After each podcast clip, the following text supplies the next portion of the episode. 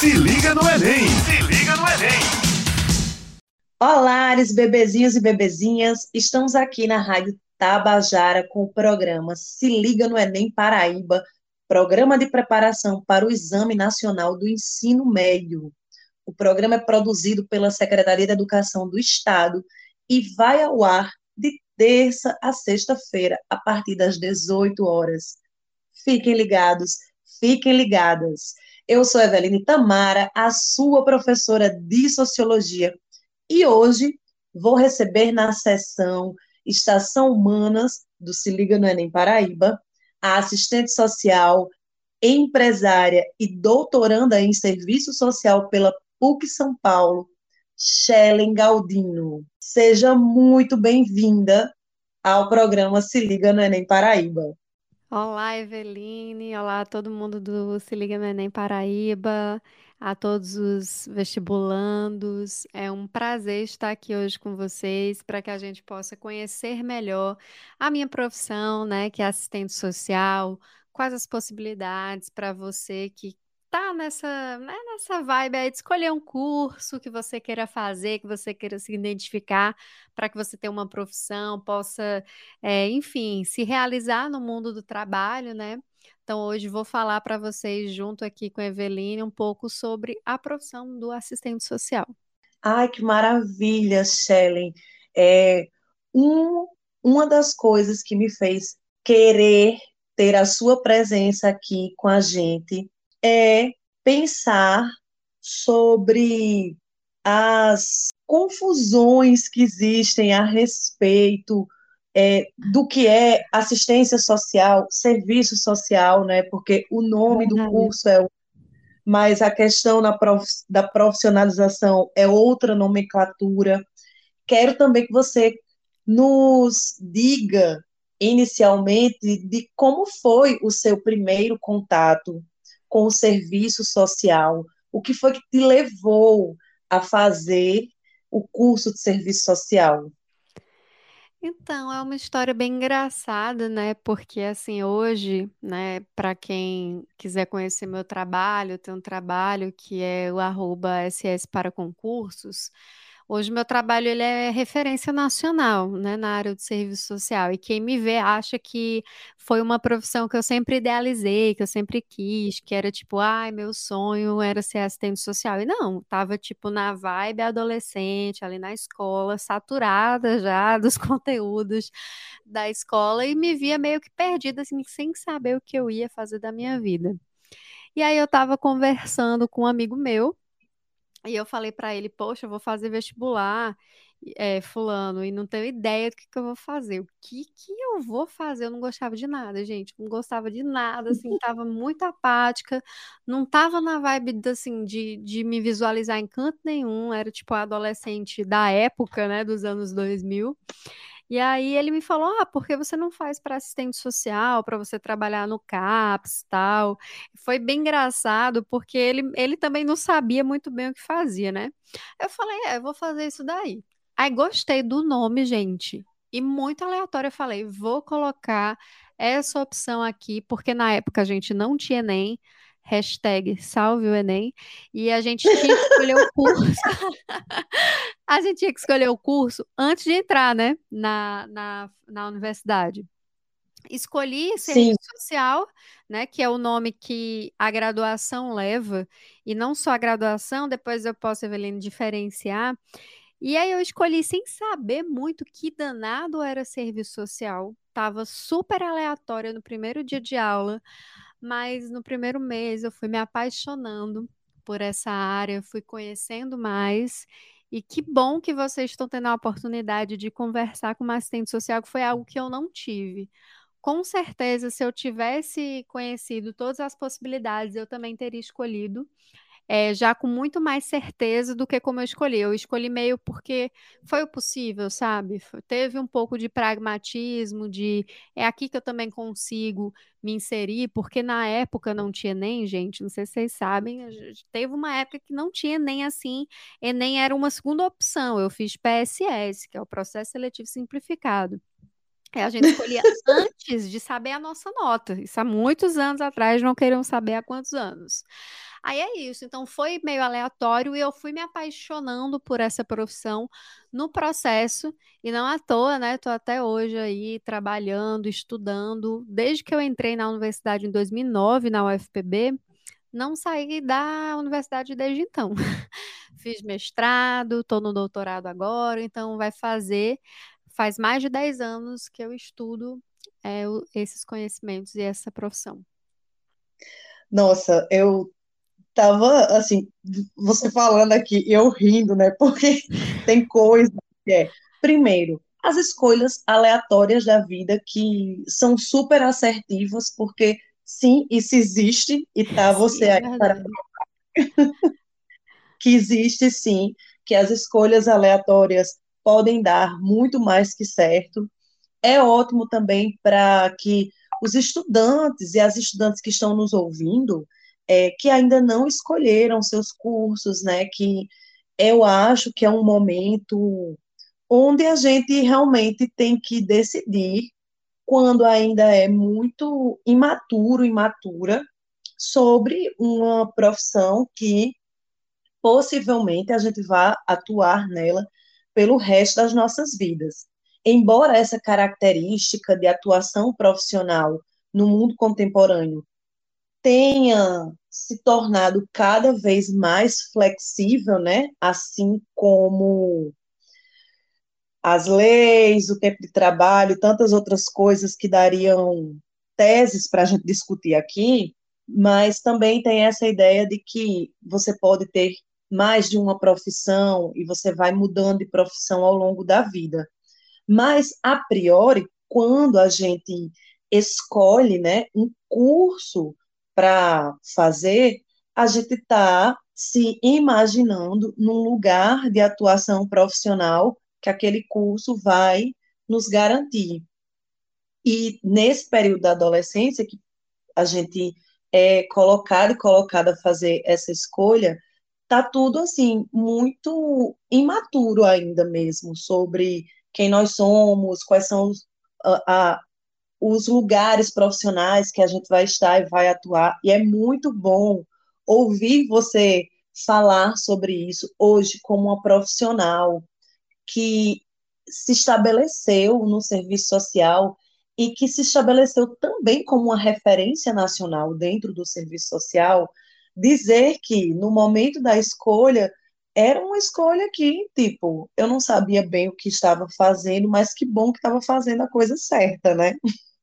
E não, quando... É você tem uma pressão muito grande para escolher, né, a área que você vai atuar. E todo mundo me perguntava: "Ah, você vai fazer o quê?" Eu nunca sabia responder. Aí, às vezes, eu respondia: "Ah, eu quero direito. Ah, eu quero farmácia. Ah, eu quero ciências da computação", porque na época, eu, né, a gente estava mais aleatória. Então, é, é, e também eu acho que a minha trajetória mostra que a gente também não precisa idealizar, tipo, ah, eu tenho que estar totalmente apaixonado pela área porque eu não tinha nenhuma paixão, assim, foi uma escolha bem pragmática, mas o melhor foi que eu, eu me senti tão privilegiada e achei que foi tão bom eu conseguir ter acesso ao ensino superior, assim, porque eu vim de uma família que não teve acesso ao, ao ensino superior, eu vim de uma cidade muito pequena, que não tinha universidade, então acho que tudo isso também condicionou para estar onde eu estou hoje, porque eu estabeleci uma relação de muito respeito e de muita felicidade pelo processo. Então, eu me apaixonei no processo e acho que é bom destacar isso porque às vezes as pessoas cobram que você tem que estar apaixonado pela área. É uma romantização como se a pessoa tem que estar idealizada completamente pela área que aquela, a pessoa vai fazer. Aí a pessoa às vezes entra numa pressão porque ela não gosta necessariamente de uma área específica, mas dizer para vocês que no processo você pode ou gostar e continuar ou não gostar e embarcar em outro projeto. Assim, eu tive a sorte de realmente gostei dessa escolha e que bom que eu fiz ela. É... E se eu não tivesse gostado, com certeza eu teria seguido o rumo do coração e da felicidade, que isso é importante também, né? Ninguém merece estar num lugar que não se sente bem e feliz. Sim, com certeza. Shellen, você falou sobre é, ser oriunda de uma cidade pequena que não tem, tem universidade pública, é, você está sendo ouvida pela Paraíba toda, então, qual era a cidade? Qual é? Sim, é Itaporanga. Eu, durante muito tempo, é no Alto Sertão da Paraíba, ficar umas, acho que não lembro, umas duas horas de Patos, ficar ali naquela região do, do Vale do Piancó. Então, um abraço, um beijo enorme pro pessoal de Itaporanga que está ouvindo a gente. Olha, gente, cria terra, referência nacional em serviço social. É verdade. Hoje tem, hoje Itaporanga tem, é, Instituto Federal da Paraíba, mas na época que eu morava lá, por exemplo, não tinha. Hoje já, ainda bem que tem, graças à expansão do ensino superior. É, né, que daria outra pauta também a gente discutir, porque com certeza o Instituto foi é, inaugurado lá no período em que a gente tinha, né, esse incentivo ao ensino superior e que a gente é, almeja por resgatá-lo. Bem, Shell, a gente seguindo aqui, me fala um pouco sobre é, a atuação, né? O serviço social é o curso. E o que faz um assistente social? Pergunta, Eveline. As pessoas geralmente tendem a achar que o assistente social, ele é aquela pessoa boa, aquela pessoa que é caridosa por excelência, aquela pessoa que gosta de ajudar os outros, mas não é bem assim, tá, gente? Em resumo, o serviço social é uma área de conhecimento que é a área do serviço social e a pessoa pode estar inserida na área do serviço social sem ser necessariamente assistente social e como o serviço social também é considerado um serviço. Por exemplo, o INSS, que é o Instituto Nacional de Seguro Social, ele tem um serviço chamado Serviço Social, que é onde estão as assistentes sociais e os assistentes sociais. Vou falar sobre isso que, porque muita gente pensa que só mulher pode fazer serviço social e não, mas isso tem uma explicação histórica. O assistente social, ele é o profissional que faz o curso de serviço social. Então, por exemplo, eu sou assistente social e eu fiz uma graduação em serviço social por um período de cinco anos. A minha graduação foi noturna, estudei à noite, então eu fiz cinco anos de graduação. E tem ainda a assistência social, que é uma, um dos espaços que o assistente social pode trabalhar. Feita essa diferença, afinal, o que faz o assistente social, né? O assistente social, ele é um profissional que lida, gente, com as relações sociais, lida com os vínculos familiares, lida com os direitos sociais.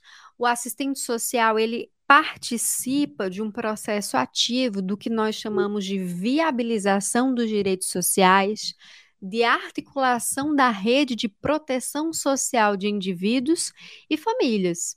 E ele faz isso através das políticas sociais, ele faz isso a partir de um conjunto né, de serviços que podem estar tanto sendo oferecidos pelo Estado, mas como também por empresas. E como é que eu vou exemplificar isso para vocês? Por exemplo, vocês é, devem saber que, por exemplo, a nossa sociedade ela passa por uma série de desigualdades sociais. E o assistente social geralmente ele atua nessas situações, mas não somente. Então vamos supor que a gente tem uma situação em que uma determinada criança não consegue acessar a escola. Então, o assistente social, independente da política que ele esteja inserido, ele vai buscar a compreensão da situação social real e histórica dessa família, desse indivíduo, e a partir disso buscar uma articulação. Quais são as estratégias? O que falta? Por que, que essa criança não está acessando a escola? Tem alguma situação familiar que implica nisso? É a mãe que talvez incentiva a criança a um trabalho infantil? Se sim, Vamos fazer um trabalho com essa mãe, com toda essa família, inserindo ela, não só na conversa, mas inserindo ela num programa de erradicação do trabalho infantil, para que aquela família receba um benefício financeiro, participe de orientações sociais e fortalecimento de vínculos, para que, para que aquela criança não precise novamente trabalhar. Então, eu dei um exemplo, mas inúmeras são as situações que o assistente social pode atuar. Por exemplo, tem assistente social na saúde seja em hospital, seja em UPA, porque eu sou um exemplo, eu sou assistente social de uma unidade de pronto atendimento, também, além de ser professora, além de ser empresária, também estou inserida no serviço público, e nós lidamos ali com os direitos dos pacientes, das suas famílias, enfim, várias situações. Tem assistente social trabalhando, por exemplo, no Tribunal de Justiça em casos de adoção.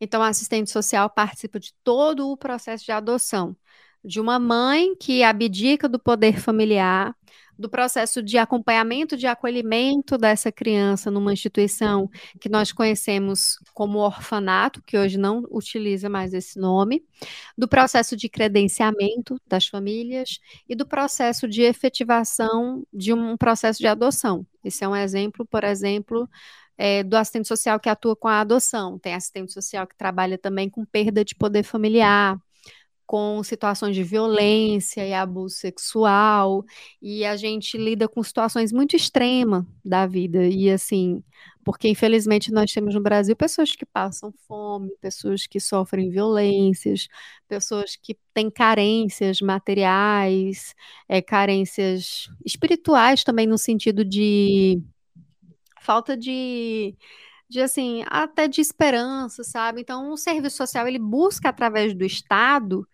é, não é uma mudança do indivíduo que nós fazemos. A gente, a partir do que o Estado oferta, do que os serviços oferta, do que os programas ofertam, como que nós vamos trabalhar o fortalecimento de vínculo daquele indivíduo com a comunidade, com as famílias. E por isso, assim, o assistente social é um campo vasto de atuação. Tem assistente social no TJ, tem assistente social no Centro de Referência da Assistência Social, que é a política de assistência, tá, gente? A política de assistência é o conjunto de benefícios, seja programa Bolsa Família, enfim, uma série de serviços que são uma política pública, tal qual saúde, e um dos profissionais que atuam na assistência é o assistente social, tá? Mas o assistente social trabalha na saúde, trabalha na previdência, no INSS, especialmente ali acompanhando benefícios assistenciais, dependentes, reabilitação. Tem assistente social que também trabalha em escolas, tem assistentes sociais que trabalham é, acompanhando o conselho tutelar, tem assistentes sociais que trabalham é, até na polícia, em recursos humanos, em empresas. Então, a, a possibilidade de atuação é assim muito, muito grande, diversas áreas. É que nem direito. Vamos pensar no direito. Tem direito penal, tem direito constitucional. O direito ele tem várias áreas. O serviço social da mesma forma. Você pode atuar em diversas áreas, em organizações não governamentais, em associação de moradores e, gente, muita coisa dá para fazer. Se liga no Enem! Se liga no Enem! Lembrando que estamos aqui na Rádio Tabajara com o programa Se Liga no Enem, programa de preparação para o Exame Nacional do Ensino Médio. O programa é produzido pela Secretaria de Educação do Estado e vai ao ar de terça a sexta a partir das 18 horas.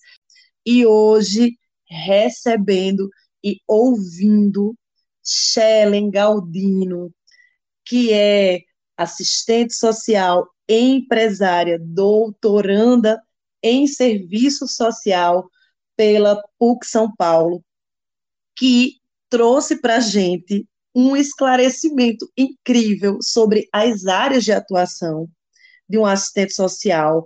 É, antes de conversar com você, Shelley, eu não fazia ideia das inúmeras possibilidades de atuação de um assistente social, da importância do serviço social, do quão complexo é um curso de serviço social, porque envolve todas as esferas da sociedade, né? Quando a gente pensa, vai da família ao Estado.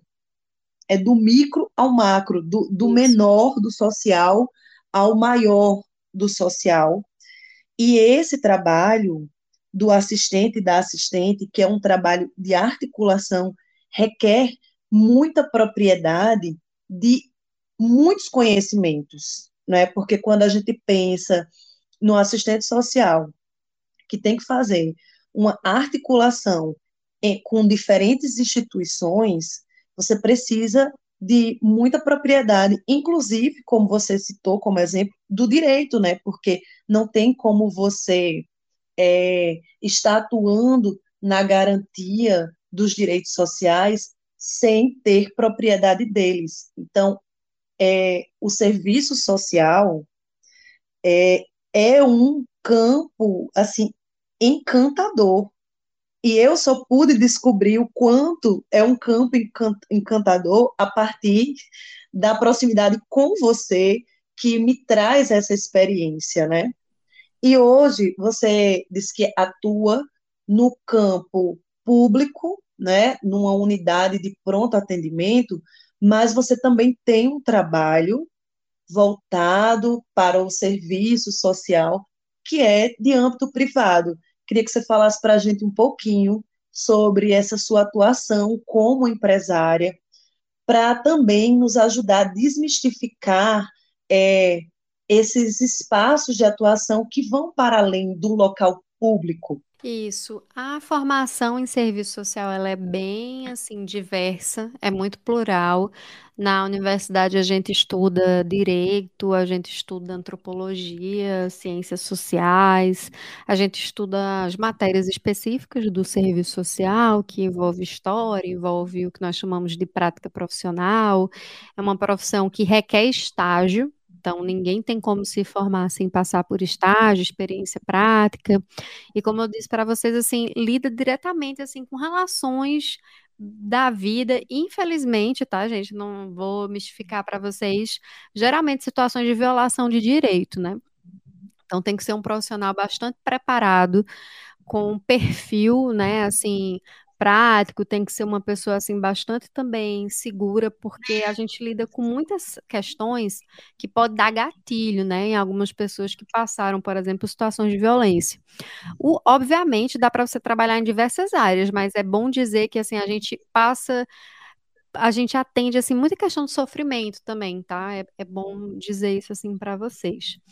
Hoje eu atuo como empresária eu atuo como professora, né? Eu preparo assistentes sociais que já passaram pela graduação em serviço social e buscam né, um emprego público, né, buscam atuar a partir do Estado.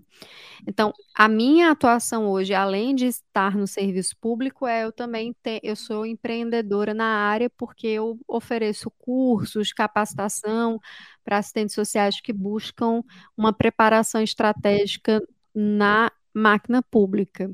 De modo geral, o maior espaço de atuação do assistente social é, sim, no Estado. A maioria dos assistentes sociais atuam é, nas políticas sociais, mas tem alguns que conseguem trabalhar em empresas, como eu falei, recursos humanos, projetos de responsabilidade social, organizações não governamentais, e tem outras que são assim mais fora da curva, como é o meu caso, que trabalham na modalidade do que nós chamamos serviço liberal, né, no sentido que você oferece o seu serviço é, sem ter a intermediação de uma instituição. No caso, eu sou a própria instituição porque eu sou uma pessoa jurídica.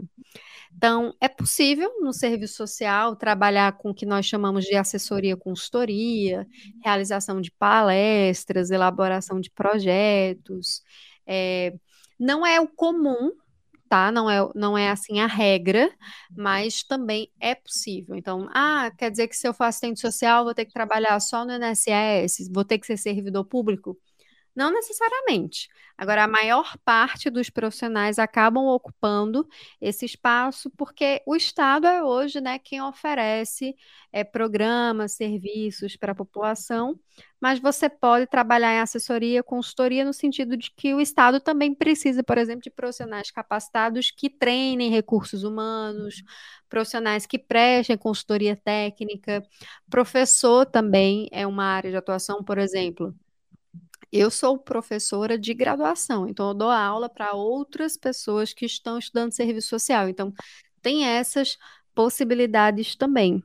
É, o assistente social ele pode ser, inclusive, o que nós chamamos de perito técnico. Todo caso que vai para a justiça, por exemplo, tem pessoas que estão disputando, né? Guarda, estão disputando poder familiar, estão disputando algum tipo de situação, e muitas vezes o juiz se houver vínculos familiares que precisam ser esclarecidos, situações sociais, ele pede o parecer técnico de um assistente social. É também uma possibilidade, então, o assistente social trabalhar como perito. Isso ele não precisa, por exemplo, ser assistente social do quadro do tribunal. Ele pode se cadastrar é, de uma forma individual e, conforme for surgindo as demandas, o juiz convoca o trabalho dele e ele é pago por aquela perícia. Acho que é muito comum, se vocês acompanham série, e de vez em quando, no julgamento, quando tem assim, vai lá o perito balístico, né? Do mesmo jeito tem o perito social, né? Que ele pode fazer uma perícia, não, não de uma coisa técnica, mas no caso das relações sociais da família. É, e é isso, assim, tem muita possibilidade. E dizer para vocês que a maior possibilidade hoje está no serviço público, e dizer para vocês que também que a gente tem uma garantia legal se vocês quiserem dar uma olhada na lei que regulamenta a profissão, nós temos uma legislação que regulamenta, isso é um ponto a favor, é a Lei 8662 de 1993. A gente tem garantido as 30 horas semanais. Então, se você for contratado por alguma instituição pública, se você passar num concurso, ou mesmo numa empresa, é garantido aí essa jornada semanal máxima das 30 horas. Céu, é, eu tenho uma questão que eu queria que você nos esclarecesse, que eu acho importante, é a diferenciação de política social e programa social. A política social, ela é como se fosse uma grande área, né? Por exemplo, política de assistência social. O programa, ele é uma uma sistematização dessa política numa determinada área. Por exemplo, programa Bolsa Família. O programa Bolsa Família, ele está dentro da política de assistência social e ele articula uma série do que nós chamamos de serviços. Então, é uma forma de operacionalizar um determinado objetivo da política de assistência. Por exemplo, nós temos o programa A Política de Assistência Social, que visa trazer mais igualdade social, diminuir o índice de vulnerabilidade social.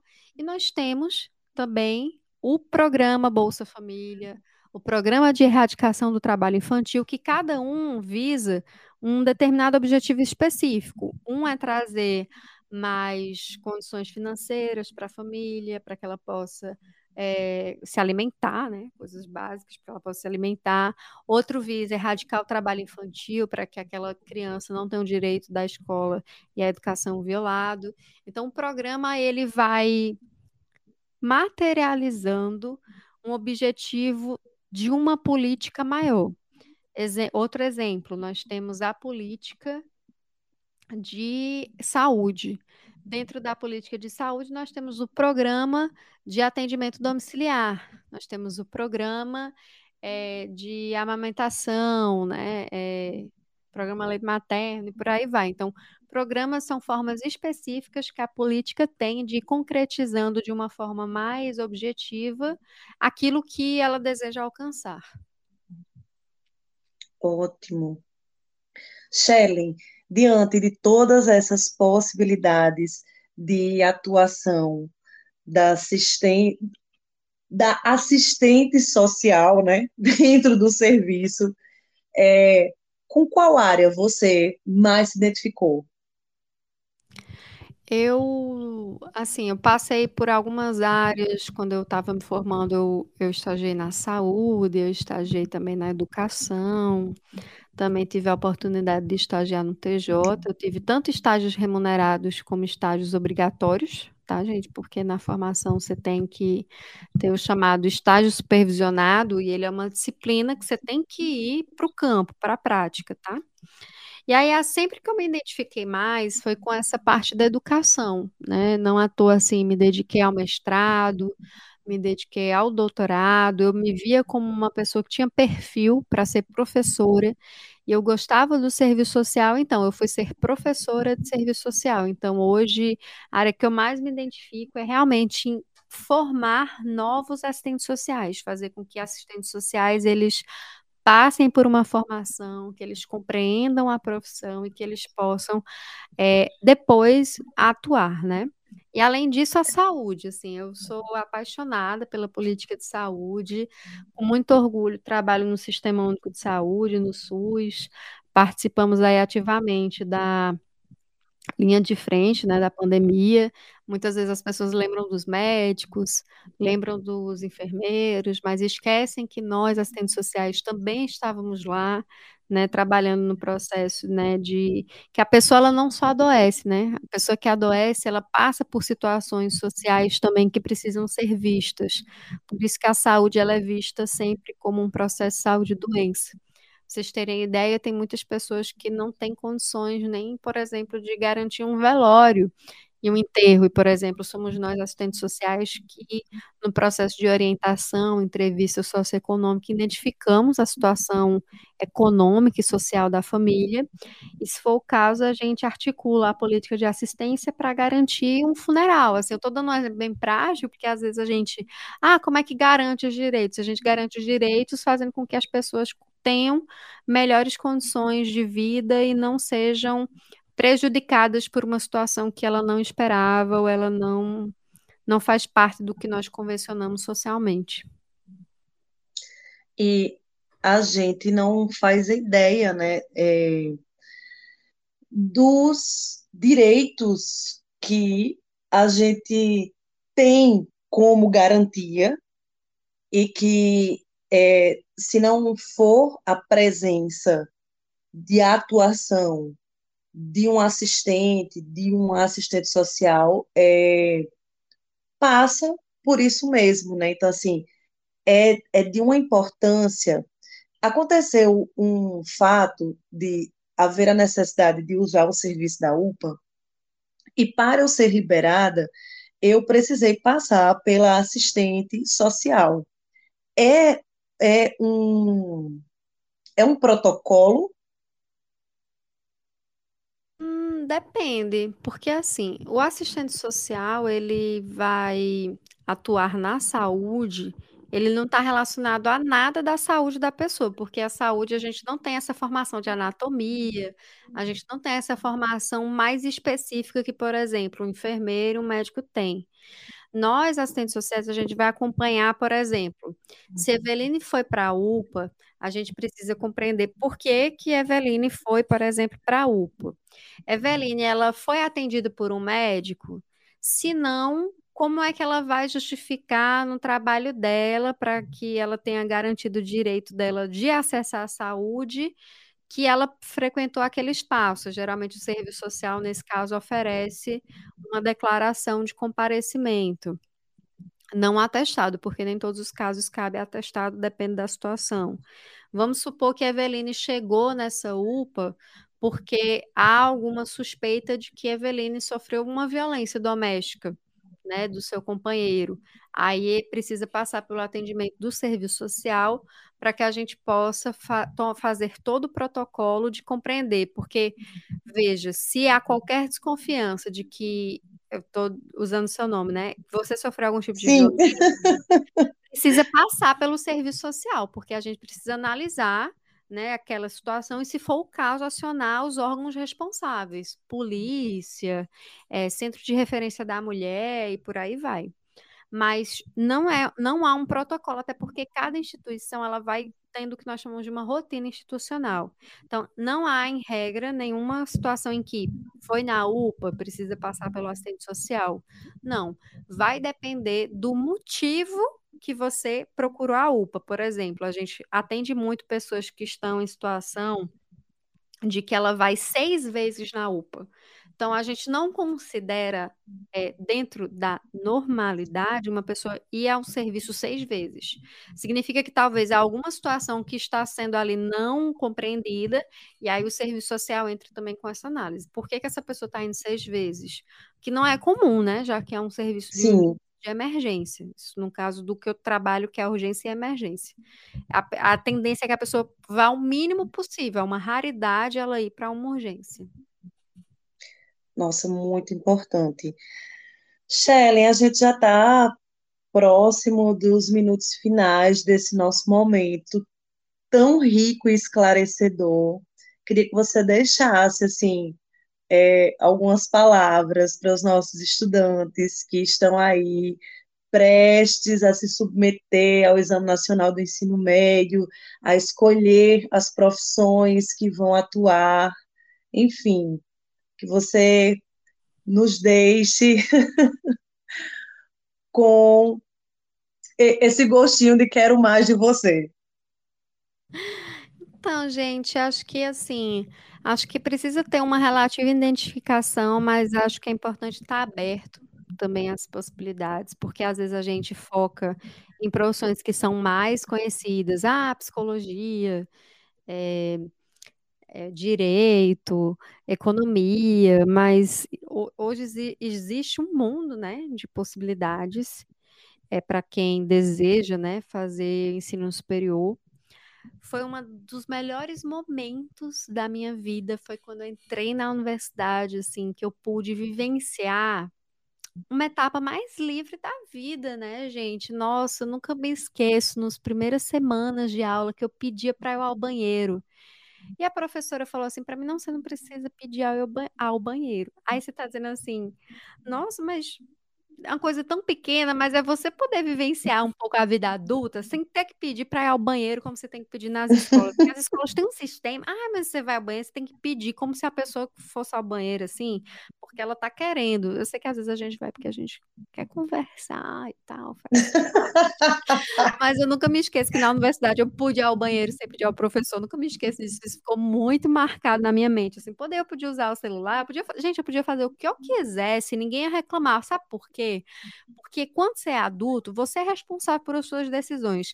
Quer ficar no celular e não quer assistir aula? Problema seu. Você vai se responsabilizar de não saber o conteúdo, de não passar na prova. Então, foi um momento que eu vivenciei a importância da gente ser responsável pelas nossas escolhas, da gente ter mais liberdade, da gente ter mais tá mais inteiro no processo, porque eu me senti assim muito à parte ainda antes dos 18 anos. É como se eu não tivesse completa. Então a universidade ela foi me completando com uma área que eu nem sabia que eu gostava, que era a parte de estudar. Então a universidade me despertou para gostar mais de estudar, gostar mais de ler.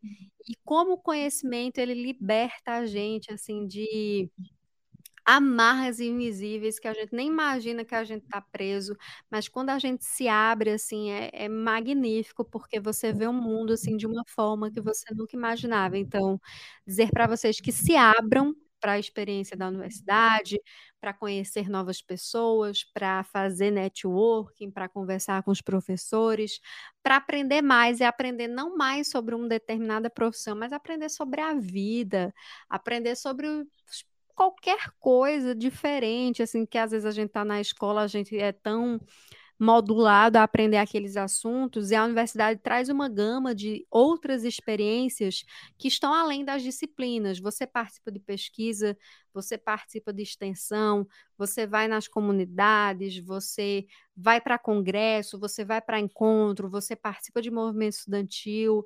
Então, assim, foram os melhores cinco anos. Eu digo a vocês que eu aproveitei a universidade, eu viajei o Brasil todo, porque eu participei de centro acadêmico, participei do movimento estudantil, então eu conheci o Brasil todinho, conheci gente do Brasil todo, e foi assim, a melhor época da minha vida. Nossa, saudades de fazer universidade. Foi muito bom, aproveitei, estudei, é, batalhei, assim. Eu fui uma pessoa muito dedicada, tá, gente? Se eu cheguei onde eu estou hoje foi porque eu me sacrifiquei, assim, estudei muito, é, ganhei prêmios na universidade, fui bolsista também de pesquisa. Então, para mim foi uma experiência única. Espero que vocês é, tenham, estejam abertos, né, a viver essa experiência. Dizer para vocês que existe, né, uma pressão, claro, em passar, porque essa pressão não é por acaso. Infelizmente, a gente vive numa sociedade muito meritocrática e as pessoas que mais estudam, elas acabam tendo mais possibilidades de escolha de onde atuar, de onde trabalhar. É, não estou dizendo isso para vocês como pressão, mas para que vocês visualizem os estudos como possibilidade de transformar a vida de vocês, porque digo a vocês, os estudos transformou a minha vida eu, a partir dos estudos, conquistei sim estabilidade financeira, conquistei estabilidade emocional, porque é importante também. É, consigo hoje ser feliz trabalhando onde eu gosto, né, onde eu quero. Hoje eu faço escolhas, então se eu quero trabalhar em tal lugar, eu trabalho. E isso é muito assim advindo dos estudos, né? Sem os estudos, não que eu não conseguiria, mas talvez eu tivesse bem mais dificuldades de conseguir. Então, é uma experiência maravilhosa. Espero que vocês tenham gostado de saber mais sobre o serviço social. Se vocês quiserem saber mais informações, eu recomendo que vocês deem uma olhada no site do Conselho Federal de Serviço Social, que é o órgão que normatiza a nossa profissão, é tipo a OAB dos advogados. Nós temos o CEFES, é o CFESS, Conselho Federal de Serviço Social, lá tem várias informações, vocês podem ver também o canal no YouTube do Cefes, o meu canal no YouTube, que é o Serviço Social para Concursos, e a partir daí descobrindo o mundo de possibilidades que tem dentro do serviço social, e se não for no serviço social, em outras áreas também. Shelley, muito obrigada. Concluímos aqui mais um Se Liga no Enem, a sessão Estação Humanas. Lembrando que o nosso programa vai ao ar de terça a sexta, a partir das 18 horas. Beijinha, gente. Tchau. Beijo. Tchau, tchau. Se liga no Enem. Se liga no Enem.